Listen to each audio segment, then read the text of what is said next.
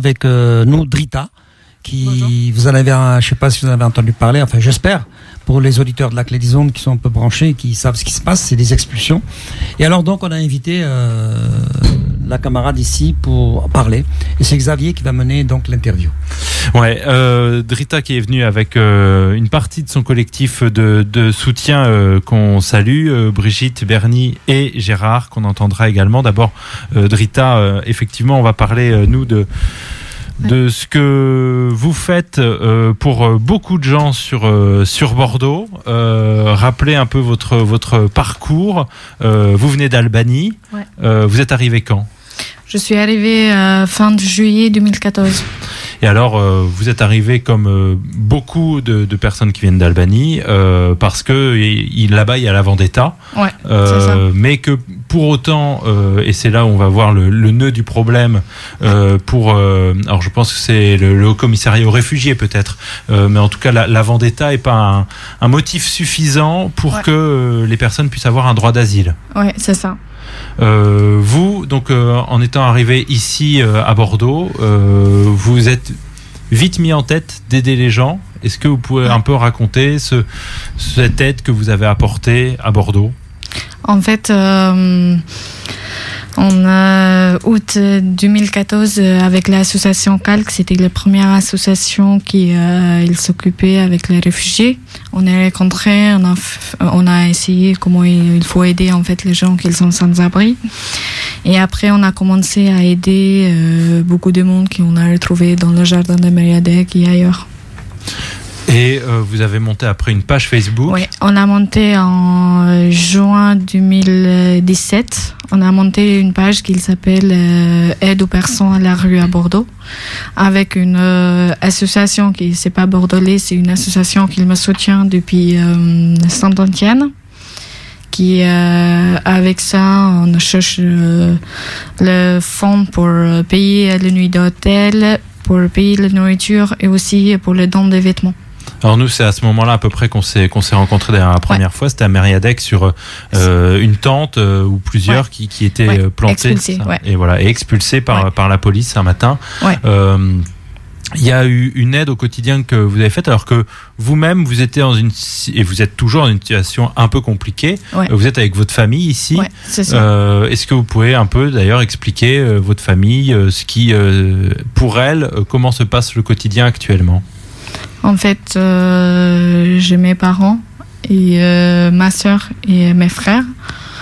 Euh, mon père, euh, il est 80% invalide connu par MDPH. Qui, euh, ça fait quatre jours qu'il vient de recevoir lui aussi une KTF, obligation quitter territoriale français.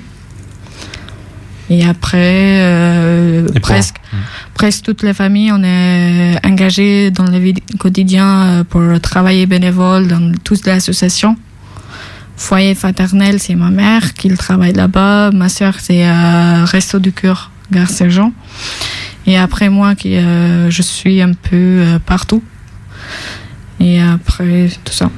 Euh, Et toute votre famille euh, est menacée d'expulsion là? Euh, oui.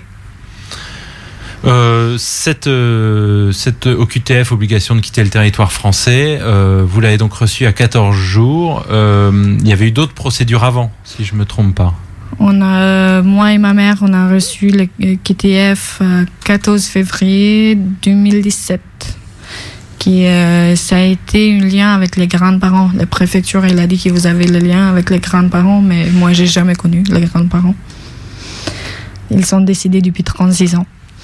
Et euh, après, euh, on a euh, recommencé le recours possible. Cette année, on a déposé le dossier à préfecture euh, 23 mai, moi et ma mère. Et euh, ma mère, ça vient d'être refusé avec mon père cette semaine. Aujourd'hui, où est-ce que vous arrivez à dormir? Vous étiez hébergé dans un hôtel social, je crois? On était dans une hôtel social et on est parti vendredi. Et vous arrivez à dormir euh, par des Ouais. hébergements solidaires ou par. euh, On ne veut pas expliquer ça. Ouais. Euh, en tout cas, vous arrivez euh, à vous débrouiller suffisamment euh, Ouais. encore aujourd'hui pour pour vivre au quotidien. Avec, alors, on l'a appris là, vous allez être reçu bientôt à la préfecture. Ouais, c'est ça. mon collectif. Ça va être reçu par le préfet. C'est le collectif qui va être reçu. Alors peut-être qu'on va faire parler un peu le, collectif. Gérard euh, Clabé, alors qu'on connaît bien aussi à la, clé des ondes du réseau Éducation sans frontières. Euh, vous êtes reçu donc euh, ce vendredi à 9h. quel est l'objet de cet entretien avec le, secrétaire de, la préfecture? Alors l'objet, ben, c'est D'abord, c'est le résultat d'une mobilisation, ce collectif. Il est, euh, il est tout jeune, mais il s'est constitué très rapidement et, très vite. Il a pris beaucoup d'importance. Alors, en effet, euh, nous avons demandé audience d'urgence à la préfecture et nous avons et, très vite reçu une, une, réponse sous la forme de cette, de cette rencontre rencontre proposée vendredi prochain à 9h. Et euh, nous, ce que nous voulons, évidemment, nous, nous, rencontrons le préfet euh, pour demander la régularisation de Drita.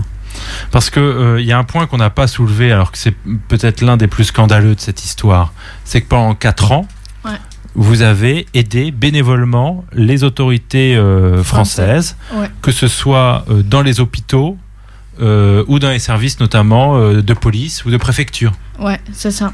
Vous avez assuré quoi? En fait, j'ai fait l'interprétariat par rapport aux polices, par rapport au tribunal, par rapport aux écoles, par rapport à l'association et aussi l'hôpital. Euh, de tout ça, euh, vous avez des attestations, vous avez des documents que vous avez présentés à Sud-Ouest, parce que c'est Sud-Ouest qui en a parlé le premier dans la presse, en effet. Euh, et ce qui n'a pas empêché que, malgré la présentation des attestations à cette journaliste et du coup dans les médias, la préfecture dit ces attestations n'existent pas. En fait, peut-être ils n'ont pas ouvert les dossiers. C'est ça. Gérard, euh, sur euh, euh, tu voulais prendre la, parole sur, sur cette situation et, sur ce, cas. Alors, vous, êtes des, militants qui, viennent, qui venaient souvent au micro et, hélas, il faut dire, c'est souvent pour parler de ces questions d'expulsion. là, on est dans, dans, une situation où il y, y, a un scandale qui se rajoute au scandale. Alors, elle, est, elle était pas que bénévole en fait. Elle était bénévole pour son association dont, elle parlait tout à l'heure, euh, mais elle, était surtout aussi euh, réquisitionnée. C'est bien des attestations de réquisition. Donc euh, c'est vraiment, on, avait réellement besoin de Trita et on lui a imposé aussi d'être présente donc à des audiences pour faire la traduction pour les familles albanaises, traduction albanais français. Le, le, collectif, on est tous pour parler un peu du collectif, parce que Drita, effectivement, c'est une jeune fille albanaise, comme il en existe euh, plein d'autres malheureusement, et avec une situation assez difficile. La, particularité de Trita, c'est non seulement qu'elle est là depuis 4 ans et demi, qu'elle a fait preuve d'intégration, euh, mais là aussi, je pourrais dire que peut-être euh, d'autres familles ont fait preuve d'intégration, comme euh, j'aimerais en parler, c'est que, que effectivement, il y a des enfants qui sont scolarisés, mais que ces familles albanaises là, au bout de 4 ans, 4 ans et demi, euh, sont expulsées, et on le, mais comme ça, du jour au lendemain. Euh, Brigitte, euh, tu es euh, sa, marraine, marraine républicaine. Cette, ton, ton, ton, commentaire, ton analyse sur la situation que vit Rita et sa famille? Ben Moi, je trouve, ça, je trouve ça purement scandaleux parce que effectivement, je, je, connais bien Drita pour le, on se voit souvent. Je l'ai rencontré ben, par aide aux personnes à la rue. C'est comme ça qu'on s'est connus. C'est comme ça qu'on a lié amitié. Ou au départ, je, je l'aidais ponctuellement sur les, les, les, actions euh, de, pour nourrir, pour héberger euh, les, les, les sans domicile. Et puis euh, jusqu'à me rendre compte qu'elle-même était en grande difficulté. Et puis jusqu'à me rendre compte que euh, elle travaillait parce que c'est pas du bénévolat. Pour moi, je vais dire les choses comme je le pense et ça n'engage que moi. Mais euh, les institutions l'ont fait travailler ce qu'on appelle c'est du travail au black, au noir. On fait travailler quelqu'un qui n'a pas de papier. Voilà. Et c'est les institutions qui l'ont fait. C'est comme ça que ça s'appelle. C'est comme ça qu'on le dit. Euh, tout en faisant oui réquisition, c'est-à-dire que réquisition, ça veut bien dire ce que ça veut dire on ne peut pas se soustraire.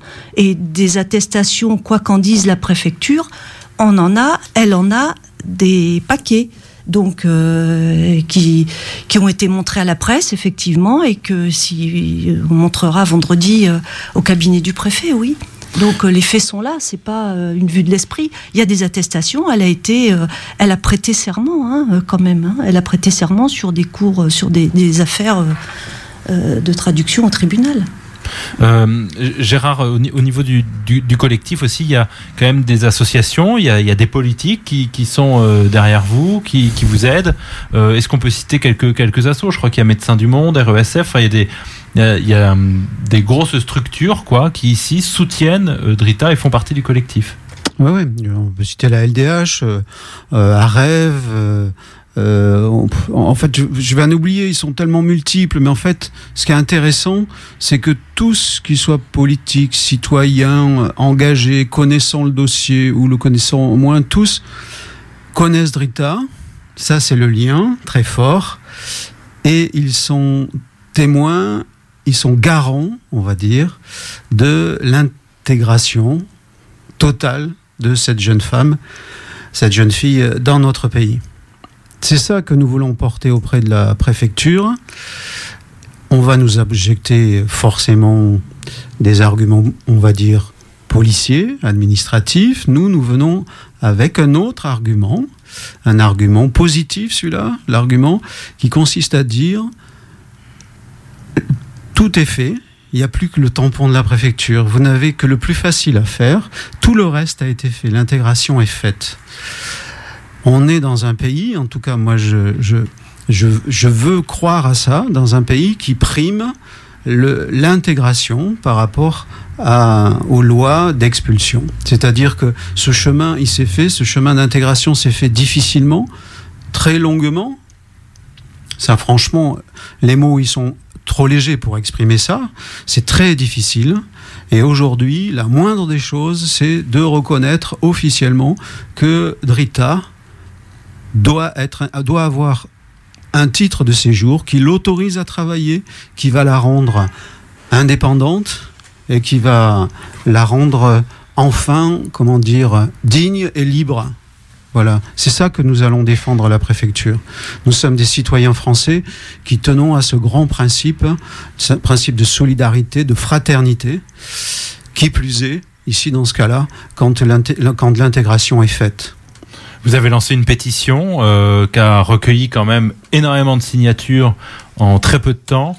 Euh, on est à 2000, 2000 et quelques. euh, Passer passe- 2000. c'est ça, passer les 2000. 2100.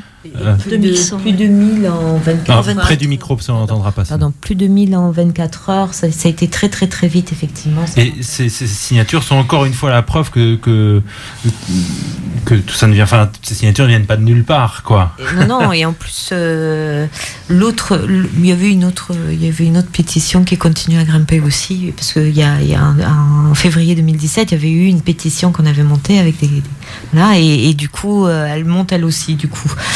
Euh, du coup, on, on se rend compte qu'il y a effectivement beaucoup de gens qui ont signé cette pétition, qui re- rejoint aussi euh, le collectif. Euh, il y a une, une centaine de, de personnes maintenant qui, qui ont donné leur, leur mail pour rejoindre le, le collectif. Tout est bien sûr sur euh, Facebook. Euh, on va faire un appel à un rassemblement devant la préfecture euh, pour montrer la mobilisation parce que ça c'est très important.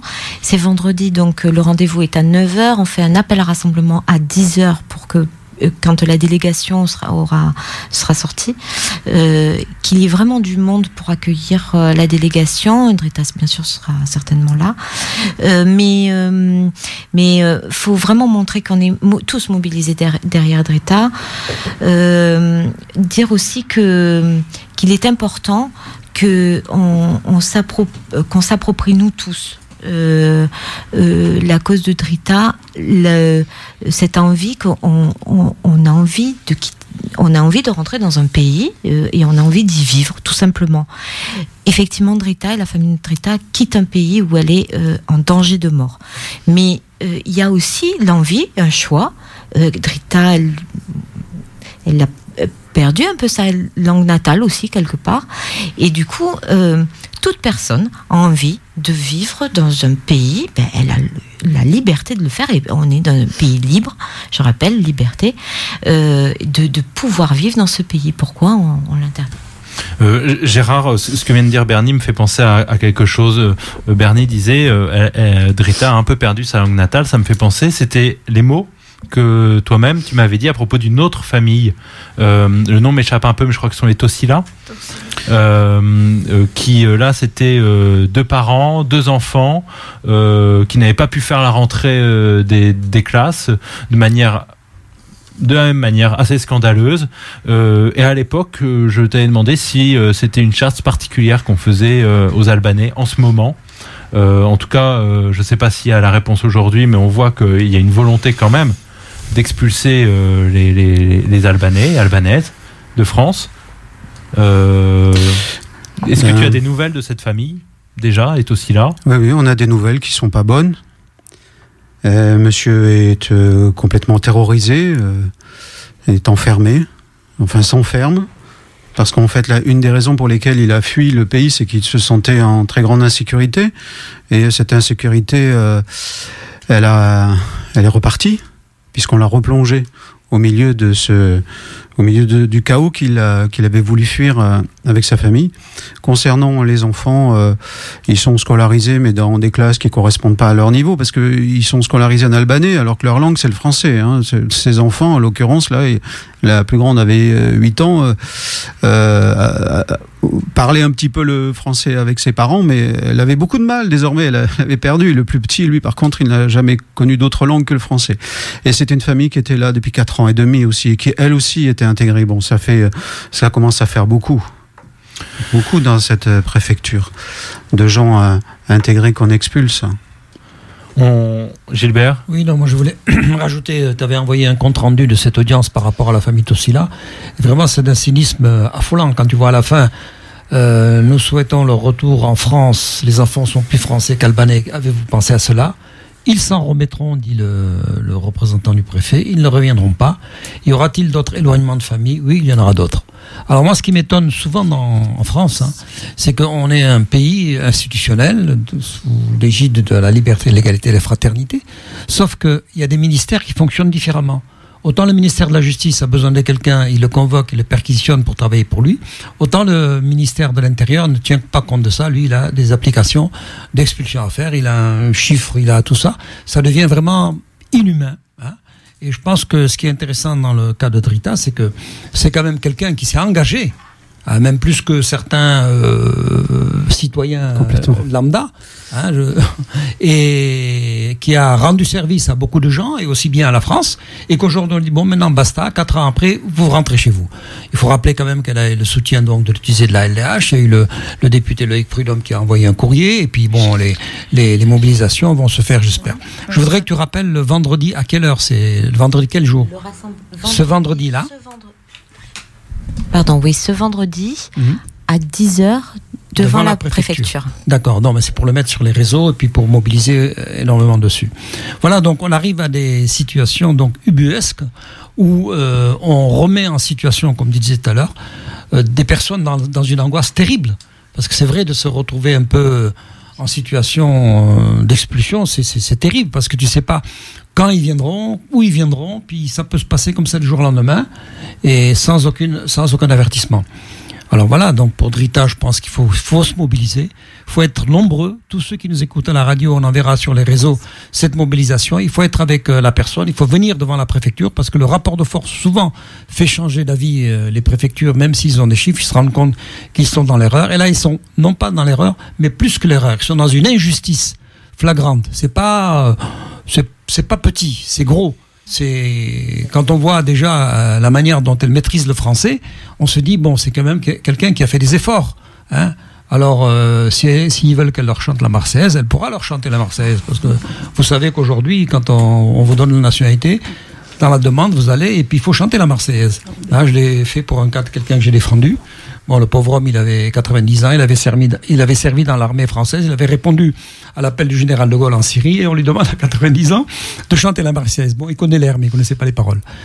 un peu d'humour, mais quand même, euh, il, faut, être euh, très vigilant. Il ne faut pas accepter ce genre de situation parce que si c'est eux aujourd'hui, demain c'est nous. Il faut pas croire. Aujourd'hui, un gouvernement euh, qui est en aboie va mettre la répression tout azimut vis-à-vis des citoyens, des syndicats, de l'opposition, de tout le monde. Et ils sont capables des pires mesures. On l'a lu dans l'histoire. Ils sont capables de prendre les pires euh, situations pour mettre tout le monde mal à l'aise. Donc euh, voilà, vendredi, euh, ce vendredi-là, donc à 10h devant la préfecture.